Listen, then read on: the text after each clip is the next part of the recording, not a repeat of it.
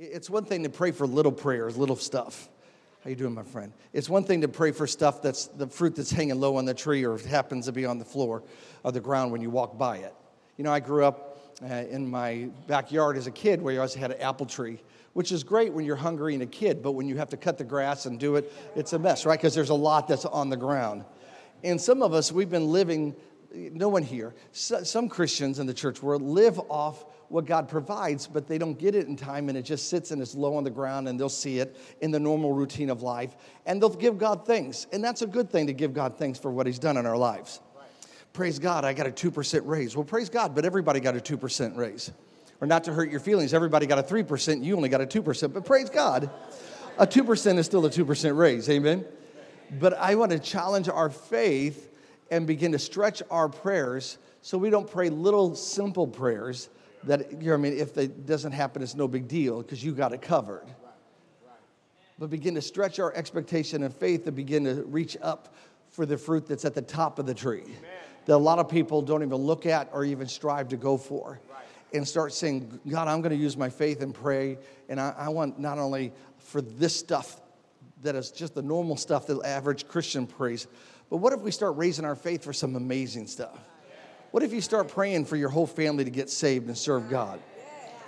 What, what if you pray? What if you pray? And I was talking to one family uh, just this past week, and they were we were joining our faith in agreement, and they're like, "We need our, our son's going through some stuff." And I said, "Well, why don't we pray not only for your son, but let's pray that all right, devil, you're messing with our son. We're going to start also praying for other people." And they said, We've already done that. She said, She spoke up, the, the, the mom spoke up and said, We've already started doing it. I told the devil, You're going to mess with my son. I'm going to get your children. And she started going to different places and reaching out to people that were difficult. You know what I mean? Instead of just taking it at the level of, Oh, Lord, help me make it through the day. Let's start praying. God, I thank you. This is going to be the best year I've ever had.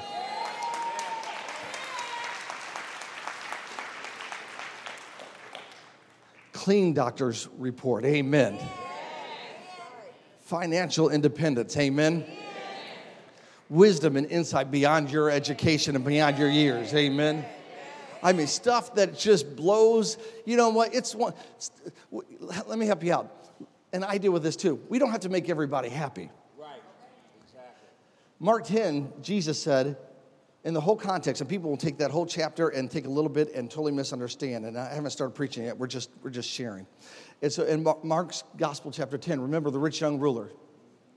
And a lot of people will use that, well, God doesn't want us blessed. Look at the rich young ruler. And the point wasn't the money, the point was, and because God doesn't mind you having stuff, He just doesn't want stuff to have you. Right. And the rich young ruler's problem was that those possessions had him. Because afterwards, Jesus made the comment after he left and bowed his head because he didn't follow Jesus. And what a horrible story to have to tell your grandchildren. I knew that man, and he invited me to follow him but I didn't. But afterwards, Jesus said it's harder for a rich man to enter the kingdom of heaven than a camel to go through the eye of the needle. And the disciples spoke up and said, Lord, how is, that, how is anybody going to get saved? I mean, that is, that's impossible. And Jesus said, with man it's impossible, but with God all things are. And people will stop there and then say, see, you shouldn't have anything. I don't know who I'm talking to, but let me just encourage you. If you live in America, you have some stuff. Amen. Your stuff might not be as good as the stuff of somebody sitting next to you, but you have some stuff.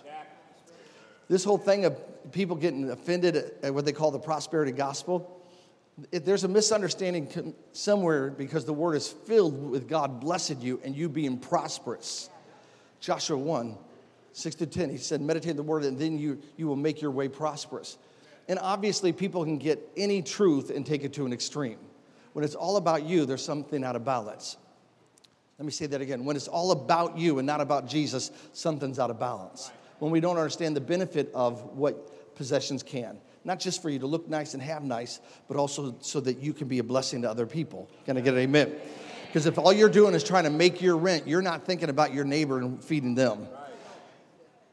But if you're in America, if you, they, the study says if you slept on a pillow last night and have, have more than one pair of shoes, you are in the top 8% income of the world. So I would think anybody in the top 8% is called blessed. So just lighten up when it comes to money. We're not going to take up another offering. But Jesus said, the disciples said, that's impossible. And Jesus said, with God, all things are possible. And most people stop there. But then he goes on to say, because uh, Peter spoke up and said, Lord, I, we have forsaken everything to follow you. And Jesus didn't say, Peter, you're the poster child of everything I want in a disciple. That's right, Peter. That's what I wanted you to do. Jesus spoke up. Again, check it out. Mark's Gospel, chapter 10, verse 29 30. He said, Anyone, say anyone, anyone, anyone who gives to me or the gospel, and he begins to name stuff land, properties, family, will receive in this life a hundredfold return. And he begins to list the stuff off again with persecution yeah. and the life to come, eternal life. Why do I say that? Because he put the phrase persecution in there. Because if you're going up higher, you will deal with persecution from somebody. Exactly. Let me back up. What I meant to start saying is we don't have to keep everybody happy. Let's begin to believe that God's going to bless you, heal you, uh, promote you, strengthen you to the way that ticks somebody off. Come on, somebody that they can't figure out why you're getting the you're climbing the ladder so fast or you're you're too happy and you have too much peace and i i, I don't want to just fit in with the world. If you're fitting in with you know i mean down low with the world or what the world tells us you know since when do we allow the world to dictate to the church what the church should have? You're a christian. Well you shouldn't have this. Says what? They don't even go to church. They don't even read their bible. Who are they why are we allowing them to be the judge? Let's be the, let the word be the judge over your life. Amen and as we step into the new year and do this uh, fasting and praying, I'm believing that many of you will step into a level of life that you have never seen before, your family has never seen before, your neighborhood has never seen before, and you can walk out saying, It was God, all God. All I did is I spent time seeking God because Jesus said, If you seek first the kingdom of God, all these things will be added unto you. I'm tired of being tired going after the things. I want God to bring the things that He wants me to have. It's not getting what other people have, it's not wanting what other people have, but it's saying, God, if you purchase for this for me, I want it. If you brought it, if you paid for it on the cross of Calvary, what do we talk about? The John 10 10 dynamic life. I like to say it this way it's being who God wants you to be, having what God wants you to have, doing what God wants you to do, helping those who God wants you to help. It's not about you trying to shine good so you think about you, but it's you shining and being a light that draws the attention to Jesus. And as long as you are at the best of your game, you haven't brought Jesus into the game. But when you're beyond the best of your game and people know that you're not that smart, you're not that smooth, you're not that connected, you're not that well, all of a sudden they say, wait a minute, something's not connecting, something's not adding up, then you can be a light to say, listen, let me tell you about Jesus who brought me out of darkness into the light, who brought me out of being imprisoned to sin to free, who brought me out being desolate and alone to now being a part of a family. Come on, if you believe that, give him praise.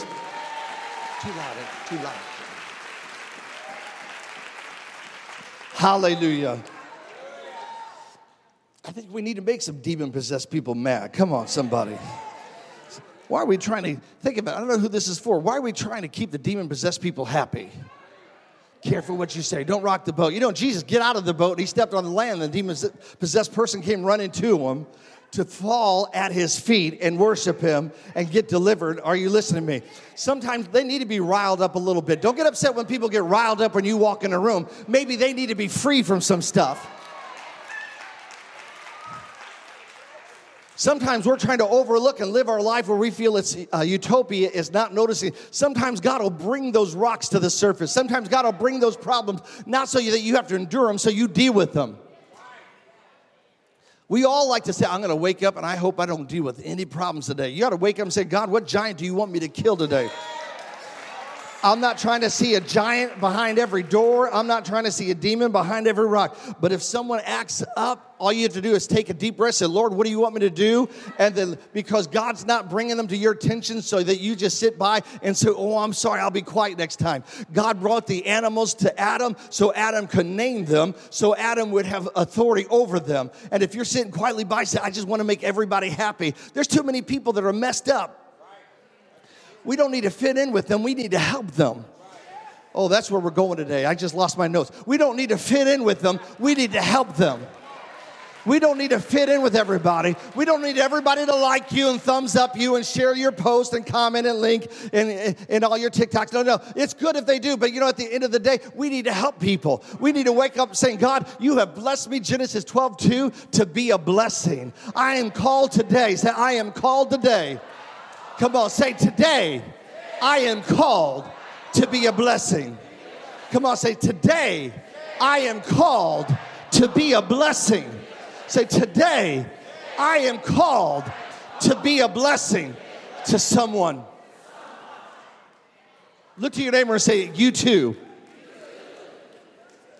God didn't call us just to come to church just to receive. He called you to, to share. He called you to, to participate. He called you to help. He didn't call you to that job just to do a job and get a paycheck. I'm telling you, He has strategically placed you in that point. You might not like it. say, I need more Christians at my work. That's a good sign. Now you're beginning to see the problem. So don't just run away from the problem. Say, Art God, there is too many sinners. There's too many atheists. There's too many vulgar people. They're talking garbage. I don't need to hear that garbage all day. Uh, that discourages encourages me. Lord, they're grieving me. So I can sit here and say, Oh God, get me out of here. Or I can say, Wait a minute, I am called to be a blessing.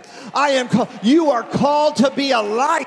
You are don't hide the light. Jesus said you don't light a candle and put it under a bushel so it doesn't benefit. No, you put it in a place that it benefits those people in the room. Not everybody's in your room. You're not called to reach everybody, but you're called to reach somebody. I don't care where you're at, what you know, you might not feel qualified. It doesn't mean that you're qualified. All Jesus is looking for is people to be available. God, use me. If you can use me today, let me be a blessing to someone. It might be praying for somebody. It might be helping somebody. It might be inviting somebody to church. It might be something as simple as giving a child a drink of water. But Jesus said, if you've done it in my name, there is a reward. I see it.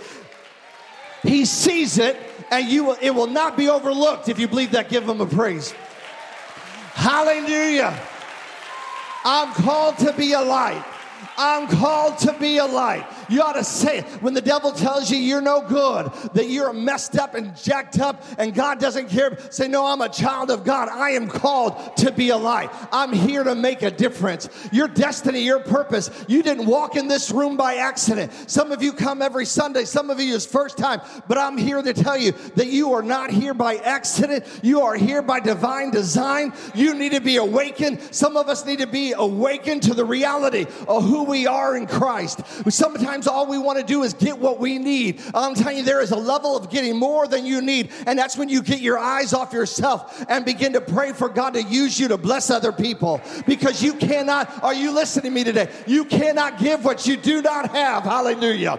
Instead of saying, Lord, send somebody to encourage me today, you got to wake up and say, God, I might need encouragement, but I know the source of encouragement comes from heaven. So, God, I'm tapping into that encouragement today today because I know there's going to be somebody that I come in cross in the path with, in a communication with, that will need encouragement. Show me, oh God. Open my eyes, oh God, so that I can be a light to somebody. When you start encouraging somebody, I'm here to tell you, it doesn't stop with you. The Bible says, don't muzzle out, don't muzzle the ox that treads out the corn, which means when God is using you to help somebody, it's going to come back to you too. Give and it shall be given. Press down, shake it together, running over. It's just not money. We get so focused on money and we miss the big part of the principle. You need some joy today? Go find somebody and be the light of joy into their life. And I promise you, the moment you walk out of that moment, you're going to be like, wow, I'm feeling good myself. What is that? I'm telling you, it's not the joy that man gives, it's not the peace that man gives. Jesus said, My peace I give to you, not as the world gives. Men can give you peace, but if men give you peace, they can take it away. Men can give you joy, but if they give you joy, they can control you and take it away. make can bless, but when you begin to understand that there is a spiritual heavenly stream of all that comes from the heart of God available to you, you can say, I'm going to tap into heaven's joy today, and I'm going to be a joy to somebody else. I'm going to be an encouragement to somebody else. I'm going to be a peace to somebody else. I'm going to speak peace into somebody. By time you walk out of that, I know I'm talking to somebody today. You might be sitting there quietly just smiling, but if you begin to respond, you'll receive it better. I'm here to tell you that when you walk out of that moment, instead of just saying, I need somebody to pray for me, go find somebody else that needs prayer. Be the solution and watch it come back into your life. If you believe that, stand on your feet and give them praise. Hallelujah. Thank you, Holy Ghost. Hallelujah. Thank you, Jesus. Hallelujah. He is the light. But then he said, You are the light. You are the light. You may be seated. You may be say, You are the light.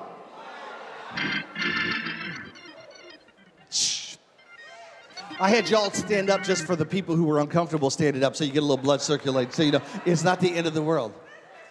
I'm telling you. Now, you might come from a different church, but here's how we flow. And this is because what God told me that there comes a place when something speaks to your heart, you need to respond. You don't have to say amen if you don't want to. You can say amen, oh my, hallelujah. Ah, I don't care what you say. You don't. You can raise your hand, wave your hand. You can stand. You can kneel. You can run. You can. It but you need to respond. It, the, you say, "Why? I didn't make the system. I'm following God's system. I didn't make the kingdom. I'm just. I'm telling. There is a natural. The natural instigates and creates a response in the spiritual. We wait for the spiritual, but it's the natural that initiates. The natural initiates what God is doing in the spirit. Where do I get that from? I'm glad you asked because you need a challenge. Everything that's said to you by anybody with the Word of God. And the Bible says, draw near to God, and He will draw near to you. Let me give you another one. Give, and it shall be given.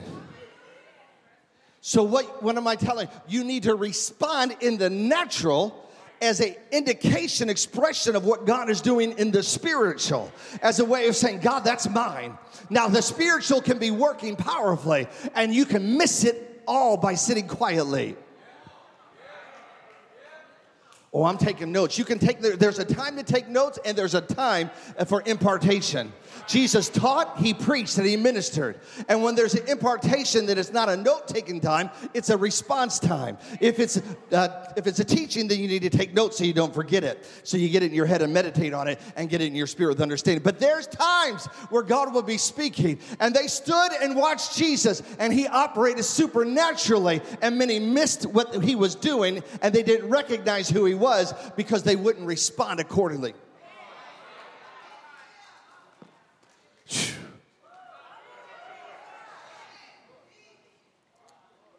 So the Holy Spirit told me at one time, He said, Listen, when there becomes a pause, it's a time to go deeper, but I'm waiting for my people to respond if they're willing to go deeper. Because I, I, sought the Lord. Said, Lord, I, I, feel the anointing, we get flowing, and all of a sudden it's like the brakes come on. What do, I need to figure this out. You got to work on your craft. No matter what you're going to do, you got to work on what God's given you, your gift. If you feel anointed to sing, you got to learn how to sing. Hallelujah. I want to work with kids. You need to figure out how that works, just in the natural and the spiritual. And the Lord dropped it and showed me, no, it's there's a there's a spiritual pause. God won't take us deeper than we want to go. He won't take us deeper we want to go. So there becomes a pause. And if that's all we want, we just say hallelujah, praise God, encourage each other, and, and go on to the next thing. Or we can say, I want to go deeper. Say, I want to go deeper. Say, I want to go deeper. And when you respond, you'll sense the atmosphere. Now, some of you, this is new to you, and that's okay. Just put it on the back burner. But some of you who've been around for a while will understand the context of the realm of the spirit and the, the dimension of the environment. And all of a sudden, you'll sense the anointing get heavier. What's happening? We're going deeper. I don't want to just go deeper in my own life, I want us to go deeper corporately. I don't want us just to be a church I, that says hope on the building. I want us to be a place that people know in their most hopeless situation, they know there's a place they can go to with other men and women of God. Some are preaching, some are just in the pews at the time, singing or whatever it might be, but they are all anointed of God, men and women of God. And together corporately, we go to a place so deep in the realm of the Spirit. You say, Well, I can do church at home. You can't do church at home. There's something different. There's some, listen to me, as your pastor, I would encourage you, and I love you. And if you're watching online, we are so thankful you're a part. But there's something that changes. I didn't create the system, God did. When two or three are gathered in the. Come on, you know where I'm. There's something that changes in the atmosphere. We can go, listen, we can go deeper than any demon can go. Because they can only hang with you so far, but the deeper you go in the presence of God, it's like drowning something. You're, you're going down to the 10 foot pool, and they can only hold their breath to two feet. But as you keep going, they're going, oh no, oh my. And they start wiggling and shaking and pulling on you, and you're starting to feel something tug on you. That's because you're going deeper than they can survive. And you can tell the devil, I'm going to hold you down, let you know that when you mess with me, you mess with the wrong person. I am not going to allow you to torment me anymore. I'm not going to live with that fear and anxiety anymore. I'm not going to let a doctor's report dictate my life anymore. I'm going deeper, and I'm letting the devil know that when I come out of this, not only is he going to be gone, but I'm so wet I'm going to share with somebody else because my cup. Come on, somebody, you know what I'm talking about. He anoints your head with oil. Let your cup flow over. If you believe it, give him a praise. Hallelujah! Hallelujah! Hallelujah. Say, I'm a light. Come on, shout, I am a light.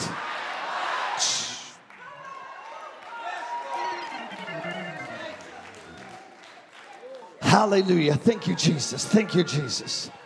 You are a light. You just got saved five minutes ago. Welcome to the party. You are a new creation in Christ. You are a new family member. You are not in the kingdom of darkness. You are in the kingdom of light. You are in the kingdom of what? You are in the kingdom of what? You are in the kingdom of light. It, that means you are a citizen of a kingdom that is defined by light. If you are a citizen of a kingdom that's defined by light, then you should be expressing the kingdom. Hallelujah, hallelujah, hallelujah. Hallelujah, hallelujah, hallelujah. Say, I'm light. You say, well, that sounds a little too self centered. No, no, no, I didn't say Jesus said it. You are the light of the world now. He told the disciples, As the Father sent me, I sent you. You are the light. The devil tries to dim that light. The devil tries to get us to be embarrassed by that light. The devil tries to get us to shut up about that light. And I'm not saying you have to be weird, only weird people are weird. And there's some weird people in the church because we just love people. But you know, I'm telling you, I'm telling you, you don't you can be spiritual and anointed and not be weird. Hallelujah. We have anointed people in this house of all different economic standards, degrees, positions.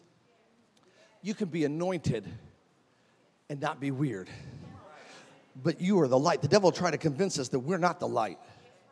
He tried to convince us that we aren't deserving of the light he tries to he tries to get us to adopt a mindset thinking that is not part of the kingdom that we are connected to.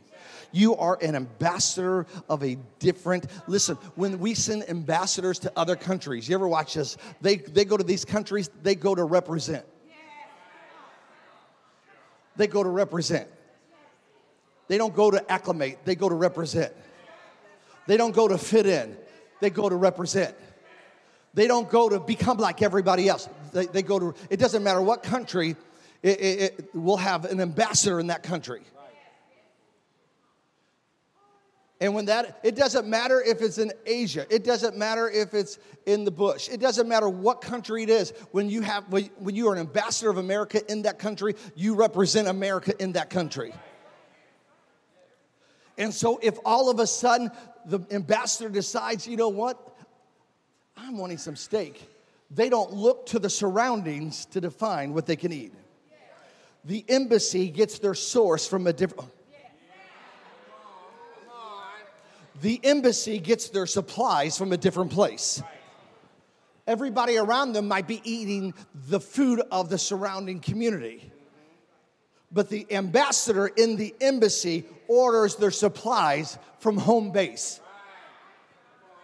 And if you go inside it, it doesn't look like it's not it, it's not decorated, it's not looking like it's not styled after the surrounding nation that they're in. Why? Because even though they're in a different country, listen, even though when they are in a different country, when you walk into that embassy, I learned a lot about embassies when I started uh, going to the Philippines and ministering to our Hope churches. When you walk, you need to know where the embassy at. If you ever go to another country, know where the embassy's at. Because wherever the embassy is at, the land that the, the building is on, on the embassy, is no longer the land of that country. Right? So if you walk, I can be in the Philippines, and once I step into the embassy, I'm no longer in the Philippines, I'm on American soil. You might say, no, no, no, you're in the Philippines. Nope, I am in America. That's why when people attack our embassies, it's a, it is an act of war because they are attacking American soil. We didn't realize what we have. We didn't realize who we are. We watch the enemy come in and out, come in and out. No, no, no. We have gates, we have Marines, we have people defending. We have it is a military base. Why? Because it is it is not the land of the Philippines or the country it's in. It is the land owned by the country it came from. Oh. What am I telling you? That your house, your land, your properties, if you are a child of God, you are, the Bible says you are an ambassador of God, which means it might look like American soil. It might look like St. Louis soil. It might look like lower, mid, or high income soil. But I'm telling you, it's not any of the above. It's the, it's the land that comes from heaven. Your supplies come from heaven.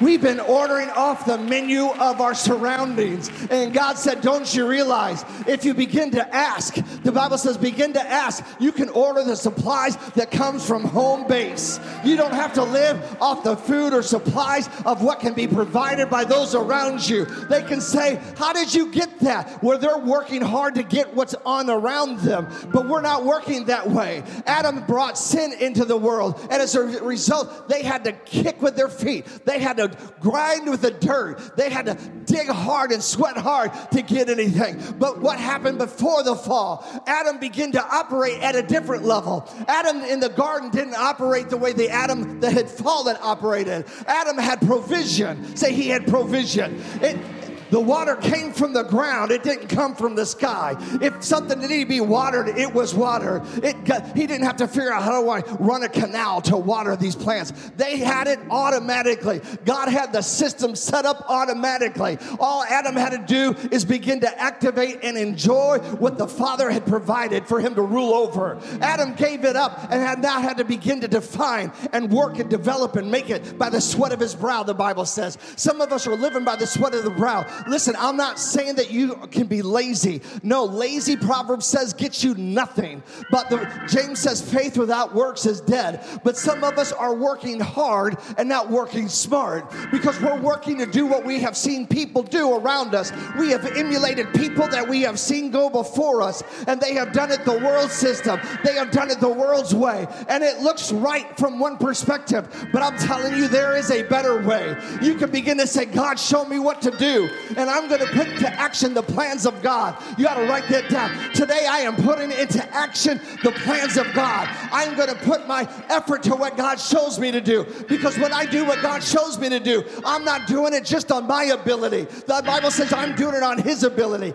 I don't care if you have a business, you're in education, you're a, don't matter. You can say, God, show me how the best way to do this. Give me the best practice, not designed by the average of what other people do, but how you want me to do it. And God will give you techniques to teach that class that no one has ever written before. God will give you techniques to market that business that no one's ever thought of before. It's always evolving, which means someone has learned a new way. You can be you can be days, weeks, months, years ahead of your game if you begin to say, God, I'm going to do it your way instead of me working hard and sweating hard, doing it like everybody else. Some of us are under the weight. Am I talking to anybody? You're living under the weight of what man has done, and you're saying, I'm struggling, but it's not working. I feel something in my spirit's been saying that. You've been praying it. You've been talking, God, I'm trying to do the right thing, but it's not working. And I hear the Spirit of God saying to you, be free from doing it man's way. Be free from doing it the way man has done it. Be free from following a pattern that I didn't create for you. You are ambassador of the Most High God. Begin to order your supplies from heaven. Begin to do what He shows you to do and watch God and God alone. And people will say, How did you get there? Why are you enjoying this? What is your secret? And you can say, uh, Let me tell you the aroma of my God, the goodness of God. So, hallelujah. Shout hallelujah. Come on, give him a praise. You are an ambassador. The devil doesn't want you to know that. He wants you to try to fit in, get everybody to like you. And you get everybody like you, he's going to make sure in the mix and the average and the median that you're going to have some demon possessed crazy people that lower the bar so low that tell you that you shouldn't, that Christians shouldn't, that it shouldn't be that way. But you are the light. I want you to wake up tomorrow morning and say, I am the light. I want you look in the mirror. Don't you look at how many wrinkles you got in your aging. You begin to say, uh uh, that don't matter. I am the light. I am the light to the world today. I'm a light to somebody today. I have an assignment today.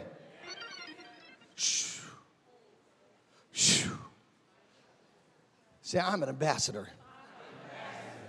So we don't need to live just like everybody else that doesn't need the average way of just whatever brown. We can do it the way God wants us to do it and begin to take a step back.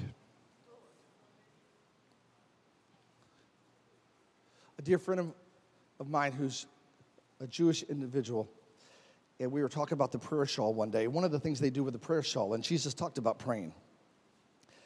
And when he, Jesus said, when you enter your prayer closet, most people think of a closet, and that's a fine thing to do, but that's not what he was talking about since they didn't have closets in the day of Jesus or houses the way we represent. But it was actually a prayer shawl. And they would wrap themselves, they would wear it on the shoulder, and they'd pull it up, and then they would wrap it around their face. They, and one of the things I thought was so interesting that I had not heard before is then they would take a step back and then they would take a step forward. Now, there's, there's too much for us to talk today about all the different meanings, and there's a lot of meaning to all these different things. But what I want to draw your attention to is the fact think about what God was asking them to do take a step back, and then take a step forward. Sometimes we're running so fast, we got to stop some stuff and take a step back and say, okay, God, I'm taking a step back. Why? Because I need to take a step into you. I need to st- take a step into your will.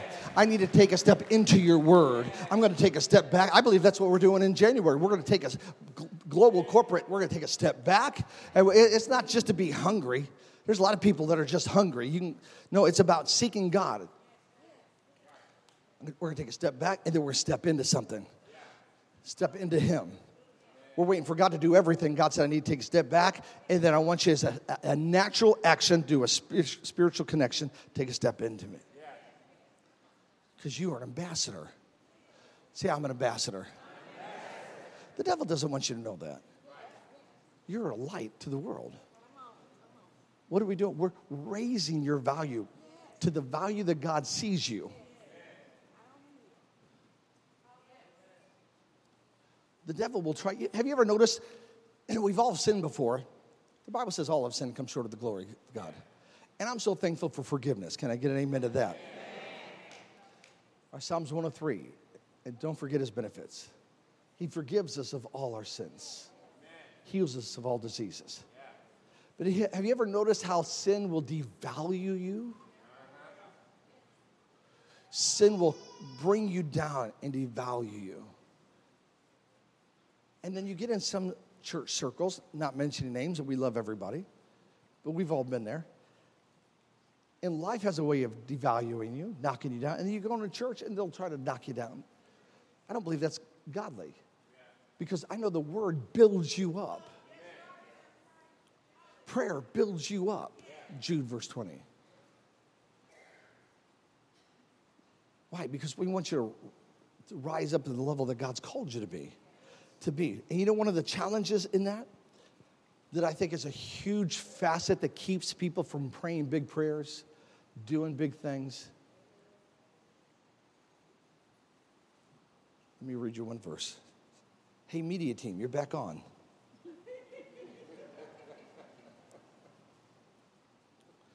Galatians 5 says, For in Jesus Christ neither circumcision avails anything nor uncircumcision, but faith which works by love. Say faith. faith. Come on, work with me. And we'll say faith, faith. Which, works which works by love. By love. Faith which works by love. Now, just so we're all on the same page, faith is a key ingredient to everything you receive from God. Hebrews 6.12 and Hebrews 11.33. Faith is actually, it's even involved within the context of salvation. You are saved by grace through faith, right? And for most of my ministry, I've always read that verse from the context of faith works by my love. I need to be in love. But I want to throw this at you. I believe it's a little different because you don't have any love without God. Some of us are trying to have love for people. And maybe you're hearing there's some people that are just getting on your nerves and you at the verge of hating them. And you're like, God, I know that's not right. Let me help you out. You don't, you don't love people out of discipline. The love of God is shed abroad in our hearts by the Holy Spirit. Amen.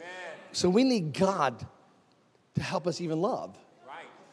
But and there's a context of even saying faith works by uh, the love of God through us.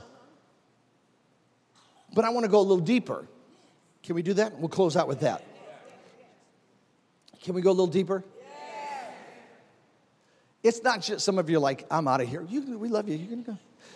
Faith works by love, not only through us, hear me, faith works by love to us.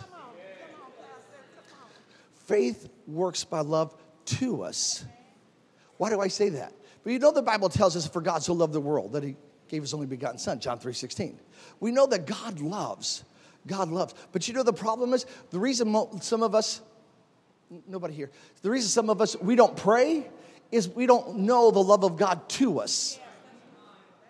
We don't know the love of God to us we feel like we are a sinner saved by grace. We talked about that last Sunday. We feel like we're second rated or undeserving. Stay with me. Because if we can get this right, it's going to change how bright we can be as a light. Oh, that almost rhymed. You say, how does that connect? Because Jesus said the two greatest commandments to love the Lord your God with all your heart, soul, and mind, and to love your neighbor as you love your if you hate yourself, hateful people hate other people, hurt people.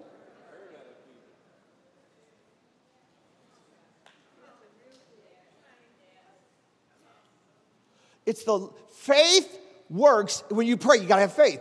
To live, you have to have faith. Hebrews 11, 6, to please God, you have to have faith. Without faith, it's impossible to please God. And one of the struggles we have is because of where we came from, we don't know how, like Paul says, forgetting those things which are behind, press toward the mark of the prize, the high calling. And because we carry with us where we came from into where we are at, we carry a stigma, we carry an aroma, we carry a mindset that we are of no value to what God has for us. And that's a lie of the devil. It is a trap of the devil because if he can get you to disconnect So I, I, we've been talking encouraged in the last 20, 30, whatever it is minutes that you're the light, right? Some of you are like, you're in. You're like, yeah, I'm the light. I'm going to make a difference in somebody's life. I'm a light. You're an ambassador. I'm an ambassador. Some of you, but some of us are like, mm, sounds good, but probably won't work for me. And the, the, the hiccup, the, the stopgap is the fact of our accepting his love to us. You ought to get in God's presence one day, just you, you and your room, you and your car, and just begin to getting, get worship Him, initiate it in the natural, pray in the Spirit, pray, worship, whatever, and begin to experience the love of God, and just say, Lord, I just need to experience Your love for me today.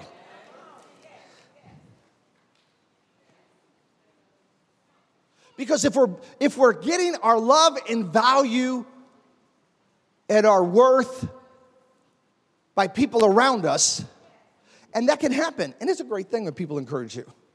But if you get if you get on that train, since we got a train here today, if you get on that train, it is a bad drug. Why? Because you go back to those people to get the same fix. And those people can't always be there for you to give you the same fix. Am I helping somebody?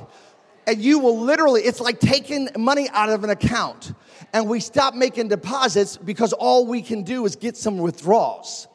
I, I, know you might have problems, but the problem is I got a big problem today, and I need you to encourage me today. I need to see, feel some affirmation from you today. I need you to say some kind words to me today. I need you to pat me on the back. And what we do is we we make withdrawals out of accounts that have no money, and we end up leaving and having a life of bankrupting relationships and ministry opportunities. Why? Because everything that we have developed as affirmation came from people around us, and they're going back to our source. Your source, you don't order your supplies from those around us. We order our supplies from home base. And if you need affirmation, get in the anointing of God and say, God, you know what I'm dealing with. I need some affirmation from heaven. I need some confirmation from the anointing. I need a sense of love. And you can walk out of the glory. cloud. Oh my God. We can walk we're in it and walk out of it. And you can step out of that glory cloud knowing that you don't see people for what they give you. You are there to be a blessing to them and you won't bankrupt. Some of us are walking around scratching our heads. Why are my relationships, they don't last too well? I'm here to tell you because you see that husband or that wife or that boyfriend or that girlfriend or that best friend or that parent or that friend. You see them as your source and you will bankrupt them because when they see you coming, they're thinking, oh, here they come again. I can't give anything to them today and they're going to get mad at me. I got to get away. I got to step away. I got to take care of my own stuff. Some of us have experienced that on both sides. And I'm here to tell you when you begin to draw your source, your supply from home base as an ambassador, then your light, your peace, your joy, praise God, you had a successful day. But I'm telling you, this works on a day when nothing went your way. This works on a day when you had a battle all day. This works when people turned against you.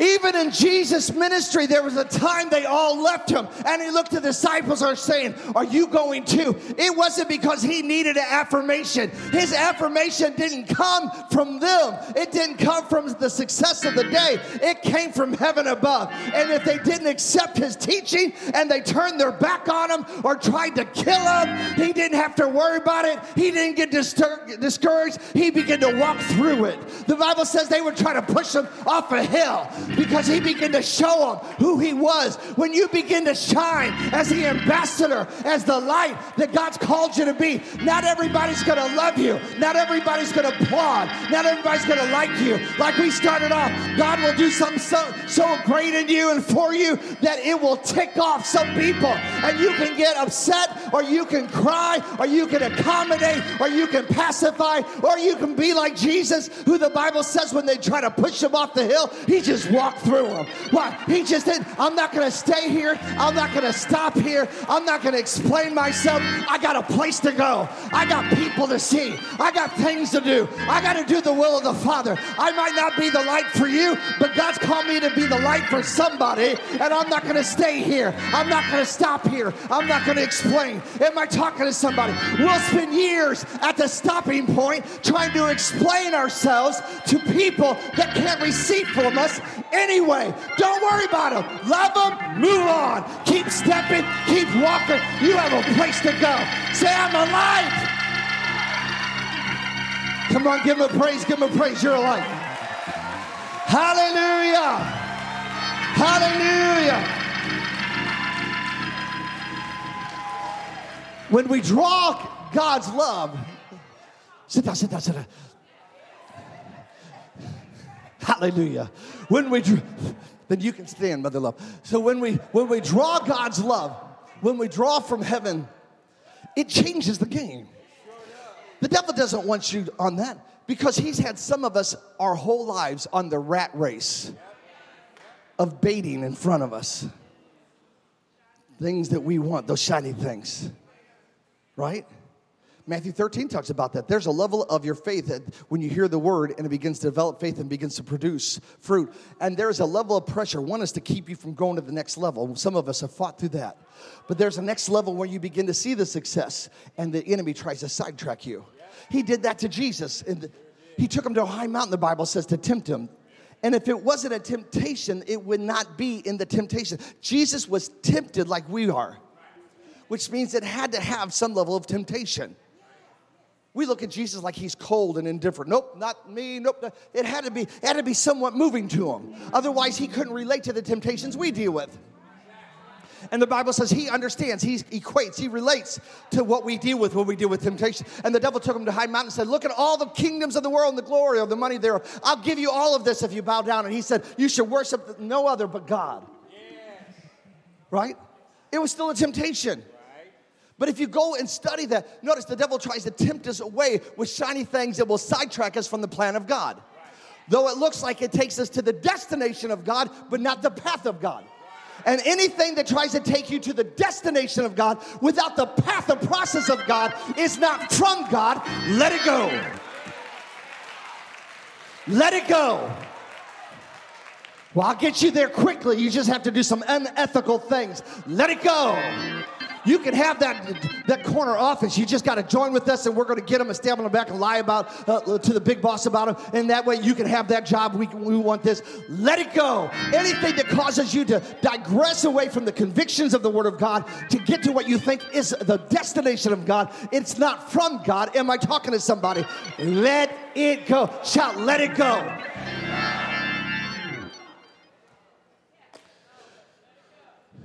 In closing, I can only say that because I have no idea where I'm at because I'm not following my notes.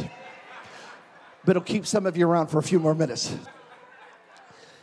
In closing,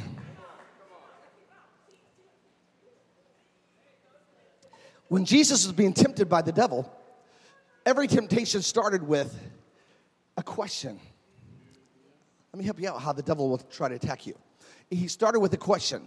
Now, there's all different things, even turn this rock into bread. I heard a preacher say this and it stuck with me. I thought, that's true. If it, if it wasn't possible, it wouldn't be a temptation. Sometimes the devil has more confidence in Jesus' power than we do.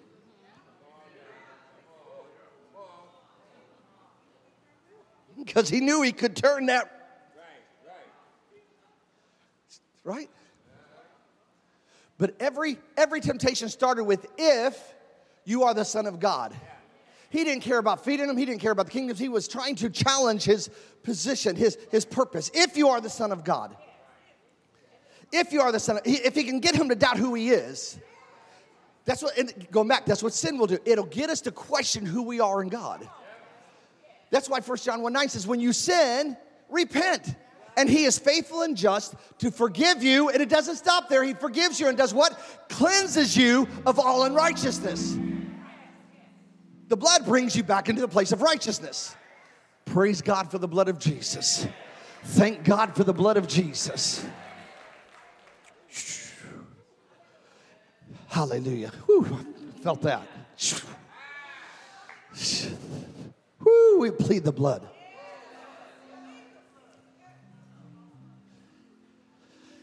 And the devil said, if you are, if he could get him to doubt his identity, then he could rewrite his destiny if he can get you to doubt who you are in Christ, he can get you to rewrite your destiny because you'll begin to believe, oh no, this I'm really not anything special. I'm just the I'm just going through this. I, and the devil reminds you. But we need to remind him by speaking the word of God. Not just thinking it, say the word, speak the word, pray the word, command with the word of God. Matthew 18, 18. But let me dig a little deeper because there's something subtle. See, the devil's, he's tricky. He's been doing this for a long time. He's foolish because he thinks he can be God, but he's also tricky. And there's something subtle in that temptation that a lot of times we miss. That is really, in my opinion, one of the key elements of what he was after. You say, What is it, Pastor? No, you don't actually say that. was rhetorical but I appreciate you playing. And if you want to know what it's about, then you go back a little bit in the timeline and you find when before he went to the wilderness and fasted, before he was tempted, before he fasted, before he went to the wilderness, he came where? He was at the water baptism. Where John, he told John, I need you to baptize me. John says, I don't deserve to baptize. He goes, No, we need to fulfill the law. You need to baptize me. Greg Bruce translation. And when he was baptized, Bible says he came out of the water. Do you remember this? And and the Holy Spirit, like a dove, came ascended upon him. All right. Hallelujah. Ooh, I feel the glory on that. And the, the Holy Spirit came upon him. We need to do a series about the Holy Spirit in you, with you, and upon you. But mm, mm, mm. But then a voice from heaven thundered and said, This is my. No. This is my beloved Son, in whom I am well pleased. What was heaven saying? What was the Father saying? This is my Son who's unique and I love him dearly. This is my beloved Son.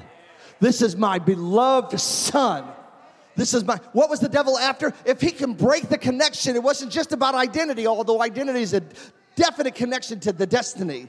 But what was he doing? He was going after his position with the Father. If he could get him to change his identity, he knew he could cut the connecting source between the Father and the Son. He was going after the sonship. He was going after the sonship. He was going after the sonship because the Father had already said, This is my beloved Son. If God can get you to doubt God's, if the devil can get you to doubt God's love for you, the disciples did it in the boat. They woke up Jesus. They thought they were going to die. And they said, What? Don't you care? He was going after the sonship. You say, What is that? Because the Father loved the Son. You can say, that's wonderful. But you know what doesn't stop there?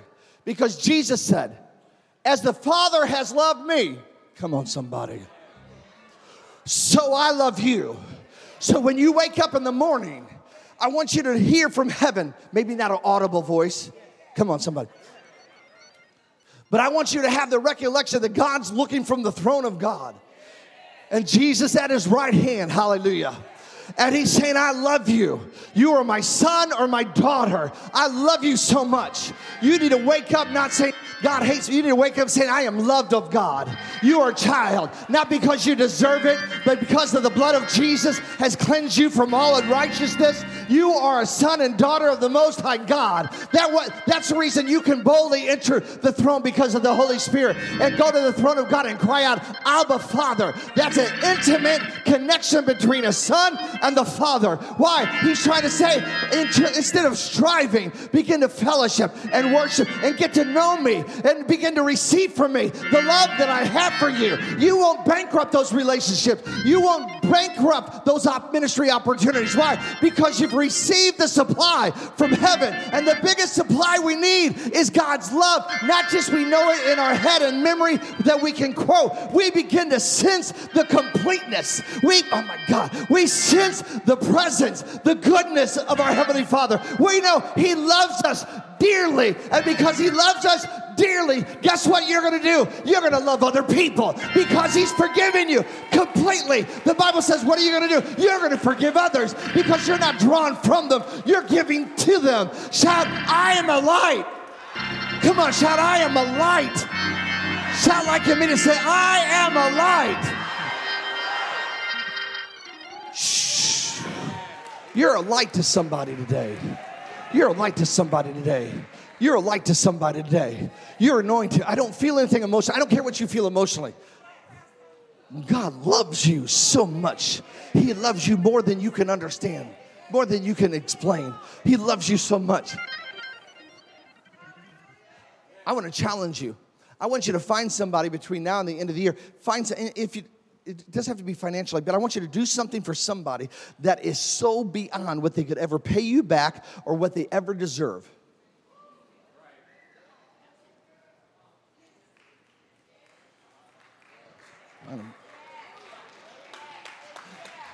It might be financially, but if you can't do it financially, figure a way to do something.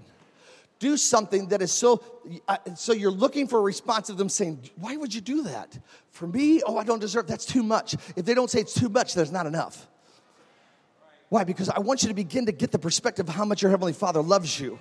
That He wants to do something for you to almost embarrass you with His goodness not because you deserve it, not because you have earned it. When I buy something for my daughter, I want to do something that embarrasses her to with the goodness of her father, not because she's earned it or has to qualify, but because I am her father and she is my child. Your heavenly father loves you so much. He wants to do something that's so extravagant, and it doesn't always have to be material stuff get things in balance. It can be, but does but what hinders us from receiving from God is we don't think He wants to do it for us because we doubt His love for us and to us because of the enemy. And we won't be because we don't receive it, we can't share it. And because we can't share it, we can't be a light. Hallelujah. Hallelujah. See, God is good. He's so good that Jesus said, There is none good but one. There is none good but one. There is none good but one. God doesn't put sickness on you. No, He's your healer. He doesn't put depression on you. No, He's your provider. He's your peace. Don't look to receive based on what you can merit receive based on who He is. Hallelujah. That'll preach right there, won't it? That'll, you do a whole series just on that. We have created a merit system in the church world. Instead of just saying, I can't earn this. I know. I want you to do something for somebody where they look at you and say, I can't pay you back. I know. My brother brought somebody to uh, the office this week, and because he owns several Chick Fil A's, but he's also involved in different things, and he's he's become friends with different athletes. And one was Ozzie Smith, and this guy's Ozzie Smith's best friend. And so he's like, "Hey, you got to come see what my church is doing." So we were taking him through a tour of the facilities and the outreaches, the free grocery store, the free clothing store, and and talking about different things. And he was just blown away. This is God. This is not us he was blown away. He's like, I have never seen anything like this before. He goes, This is amazing. And I said, Yeah, we just gave away uh, coats. They were London fog coats. I had someone said, This is a London fog coat. I said, Yeah, brand new coat. We gave over 900 coats away to children. Was that last two weeks ago, last week?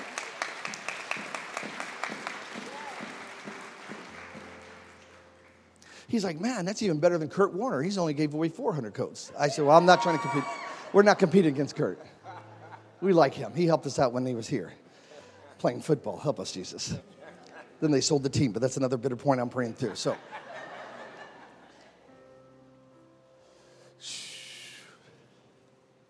And I just said, you know, our thing is we believe in loving people where they're at not forcing them to come to church, love it. I believe that that's one of the greatest things to do. Find people where they're at, where their need is, meet the need with no strings attached.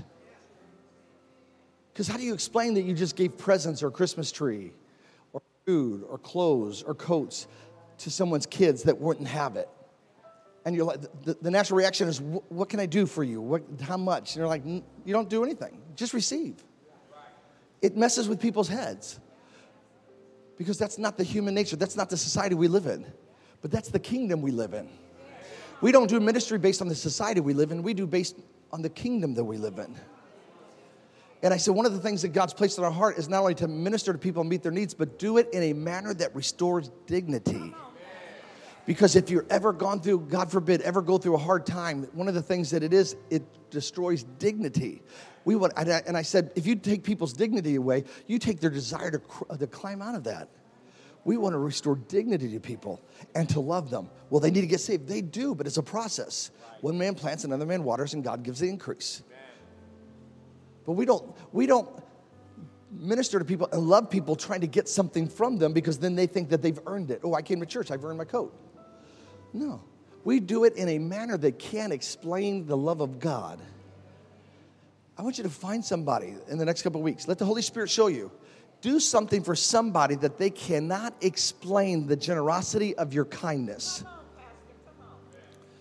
Doesn't mean money. Go rake their leaves, go shovel their snow or something. I don't know. Go do something that's beyond just enough. Right? Do it where it's like blows their mind. Why?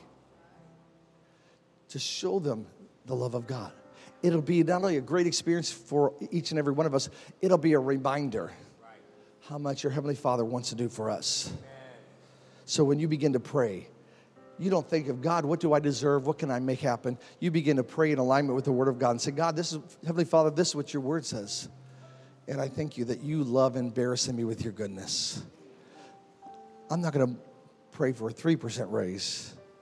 I prayed with somebody last Sunday. She's like, I, I'm about to lose my job. I need a new job. And I said, All right, what's your field? Let's pray specific. What do you, what do you, I said, I don't want a dollar amount, but let's find something. Don't pray for something that's almost as much as what you're paying. I said, if we're going to pray, let's pray for an increase. I said, let's pray that God gives you a better job with a 30% increase. If we're going to pray, if we're going to believe, if we're going to call an order from home base, come on, somebody. Quit doing it from the fruit that's nearby and easy. Begin to look up and say, There's some fruit up there that belongs to me. I can't reach it, but it came from home base. All right, Father, this is what your word says. I'm going to dare to believe. Let's do some crazy prayers. Quit praying that your kids get along. Pray that God anoints them so much that they all want to go in the ministry. Let the devil know that he should never messed with you. I'm trying to keep my son out of jail. Let's get him out of jail, but let's get him into the ministry. Let's get him owning some businesses. Let, let, let's just not settle. We're not a settling type of church. If you want a settling type of church that'll just comfort you and say, well, God, just try to get some glory, I have a whole list of churches you can go to. But if you're looking for a church where people celebrate when you are when God gives you victory, that will stand with you in the battles of life, that will believe the impossible, pray for the in-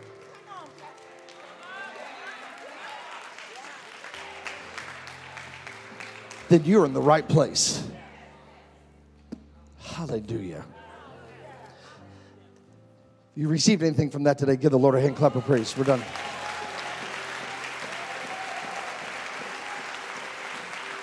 Hallelujah.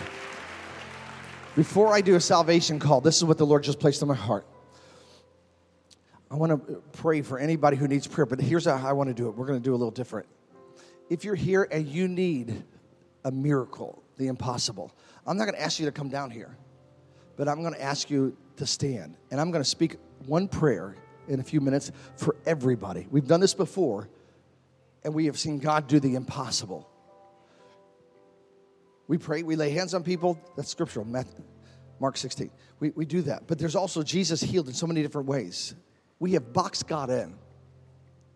So if you're here and you need a miracle, maybe a financial miracle, maybe a, a physical healing miracle, maybe a marriage miracle, whatever it might be, I, I just sense that, yeah, I, I just sense the, the, the gift of faith operating in this room. Don't come to me afterwards and say, hey, I didn't stand, but can you pray for me? It's going to be a different story then. I mean, I'll pray with you, but there's a difference in the, in the flow of what the Lord's doing. Okay? So if you need a miracle, I want you to stand to your feet.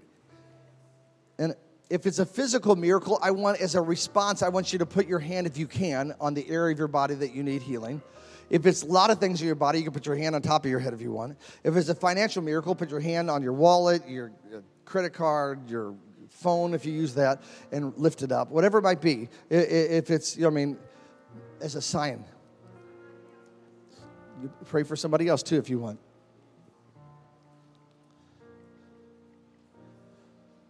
Father, in the name of Jesus, hallelujah. I'm going to ask you to do something really weird. I don't want you to pray. I want you to take a deep breath and just relax. Take a deep breath and relax. The time of striving and earning's over. It's the day of receiving. We're receiving from home base as ambassadors. Say, Thank you, Jesus. I believe I receive. No, whatever it is. You just say it might be healing, it might be restoration, it might be peace. I believe I received joy back in my life. I believe I received a financial miracle. I believe I, I want you to say it. I want your ears to hear what, what you need. I believe I receive, according to your word. When Pastor Greg prays, I believe I receive it. Now, Father, according to your word, I thank you. Hallelujah. We thank you. We praise you. Hallelujah. We thank you. We praise you. Hallelujah. We thank you. We praise you. Hallelujah. We thank you. We praise you. Psalms 103, verse 2, just stay in a moment. Bless and affectionately praise the Lord, O my soul, and do not forget all, any of his benefits, who forgives you of all your sins, who heals you of all your diseases, who redeems your life from the pit who crowns you lavishly with loving kindness and tender mercy, who satisfies your years with good things so that your youth is renewed like the eagle. Father, I thank you for the power of your word that, as Isaiah 55 11 says, it will not return void. It accomplishes that to which it's sent. I thank you, Father. We're not moved by emotions, we're not moved by fear, we're not moved by our surroundings. We draw from the supply of heaven today as, and, as children of the Most High God, ambassadors into this world as a light to shine into the lives of other people. So, Father God, I thank you that you're doing something amazing in the lives of your people right now. You're doing something amazing in the lives of your people right now. You're doing something that's unbelievable in the lives of your people right now. You're doing the impossible in their lives right now. Right now, where they stand, where they stand at their level of faith, you are doing the impossible it's not by might nor by power, but by your spirit. I thank you, Father God. You have done the impossible for them today. You are moving in the impossible. You are doing the unbelievable in the mighty name of Jesus. We thank you for that. In the name of Jesus, we thank you for that. We thank you for that. We thank you for that. You are doing the impossible. Our eye has not seen, our ear has not heard, neither has entered our heart the great things you have prepared for us, but you are revealing them to us through your word and by your spirit. I thank you, Father God. I thank you. You are doing the impossible today. You are doing the impossible today. You are the God of the impossible. We praise you, Lord Jesus. We praise you. We worship you. Jesus, you are the God of the impossible. You are the God of the impossible. You are the God of the impossible. You are the God of the impossible. You are the highest authority. Your name is above all names. At that name, every knee must bow and every tongue must confess. So, in the name of Jesus, by the authority and the blood of Jesus, we curse and bind the enemy's tactic against these people. We draw the blood of Jesus around their life. And just like in the days of Exodus, when the enemy would try to come, he would see the blood and would pass over. I decree over their life the blood of Jesus over their home. And when the enemy tries to come with foolishness, it has to pass over. When the enemy tries to come with sickness and infirmity, it has to pass over. When the enemy tries to come with fear and torment, it has to pass over. When the enemy tries to come with any tactic he's ever used or ever will think of, he has to pass over. He sees the blood, and because of the blood, we are exempt. Because of the blood, we are healed. Because of the blood, we are free. Because of the blood, we are forgiven. Because of the blood, we decree over the lives of your people that they are and have received right now by the power of your spirit. Be healed in the name of Jesus. Be free in the name of Jesus. Be delivered in the name of Jesus. And everyone shouted, Take 30, give them the loudest praise. Come on. Hallelujah free, free, free, free. You are victorious. Hallelujah. Hallelujah, hallelujah. Hallelujah, hallelujah. Listen to me. Here's what I want you to do. I don't want you to feel like you got to keep praying about this. Say, it's done. Come on, shout, shout it's done. Mark 11, 23, 24. When you pray, believe that you have received it symptomatically that the enemy will try to come back. In the environment of the surrounding emotional moment, the enemy will try to come back. But when he does, don't let your mouth say, Oh, I guess I didn't receive. Let it come out of your mouth. No, sorry, devil, you have to pass over. I've already been healed. Come on, somebody. Say, I've already been healed. This works out easy. Say, I've already been healed. On December 17th at 12 o'clock. Hallelujah. My marriage has already been restored. My finances have already been healed. My children have already been dealt with. It's already done. It's already done. It's already done. Now, and you begin to give him thanks and remember what he's done. So when he reminds you, say, uh uh-uh, I'm not moved by what I feel here. See, I'm moved by the word. I thank you, Father. It's already done on December 17th at Hope Church at noon. I believe I received it. I have it. I give you praise for it. I thank you. And when the enemy begins to shout, say, Sorry, devil, you're too late. The blood's been applied. Victory is mine. I have it. Say, I have it. Shout, I have it. Shout, I have it. Now give him the praise. Hallelujah, hallelujah, hallelujah. You may be seated. You may be seated. Hallelujah. Woo, thank you, Jesus. We're going long, but it's good. I can't, I'm just. Every head bowed, every eye closed. We can't, we can't leave this place without giving an opportunity for someone who doesn't know Jesus. Salvation, one of the greatest miracles. And those of you, as the miracle manifests in your life, business, family, relationship, healing, finance, let us know. We want to celebrate with you. Will you do that? Let us know. Some of you immediately you saw the, the manifestation. But if you didn't see the manifestation immediately, it don't matter. You received it immediately. Lay hands on the sick and they shall. It, it is a process. The miracle started. It's a prayer of agreement. It has happened. You've received it. But if you're here today and you do not have a real relationship with Jesus Christ, I'm not asking if you know about God. I'm not saying, talking about joining a church denomination religion. I'm asking you this question Is Jesus Christ real to you in a way that you know for yourself that He's real and He's your Lord and Savior? Only you can answer that.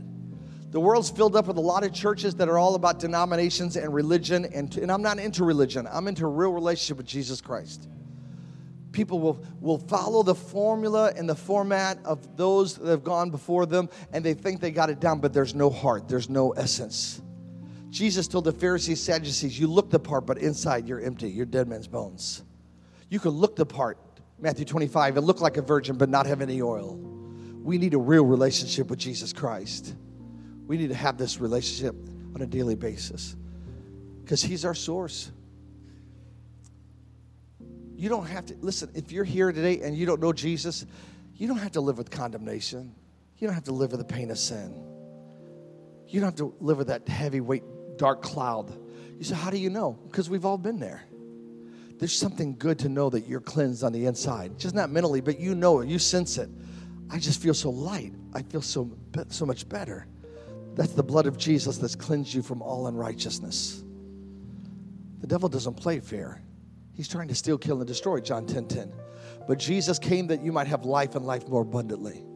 With every head bowed, every eye closed, if you do not know Jesus in a real and personal way, maybe you've never heard the gospel that God so loved the world that he sent his only begotten Son, a virgin birth, to live on this life sinless, to die on the cross for our sins, and on the third day rose again for us.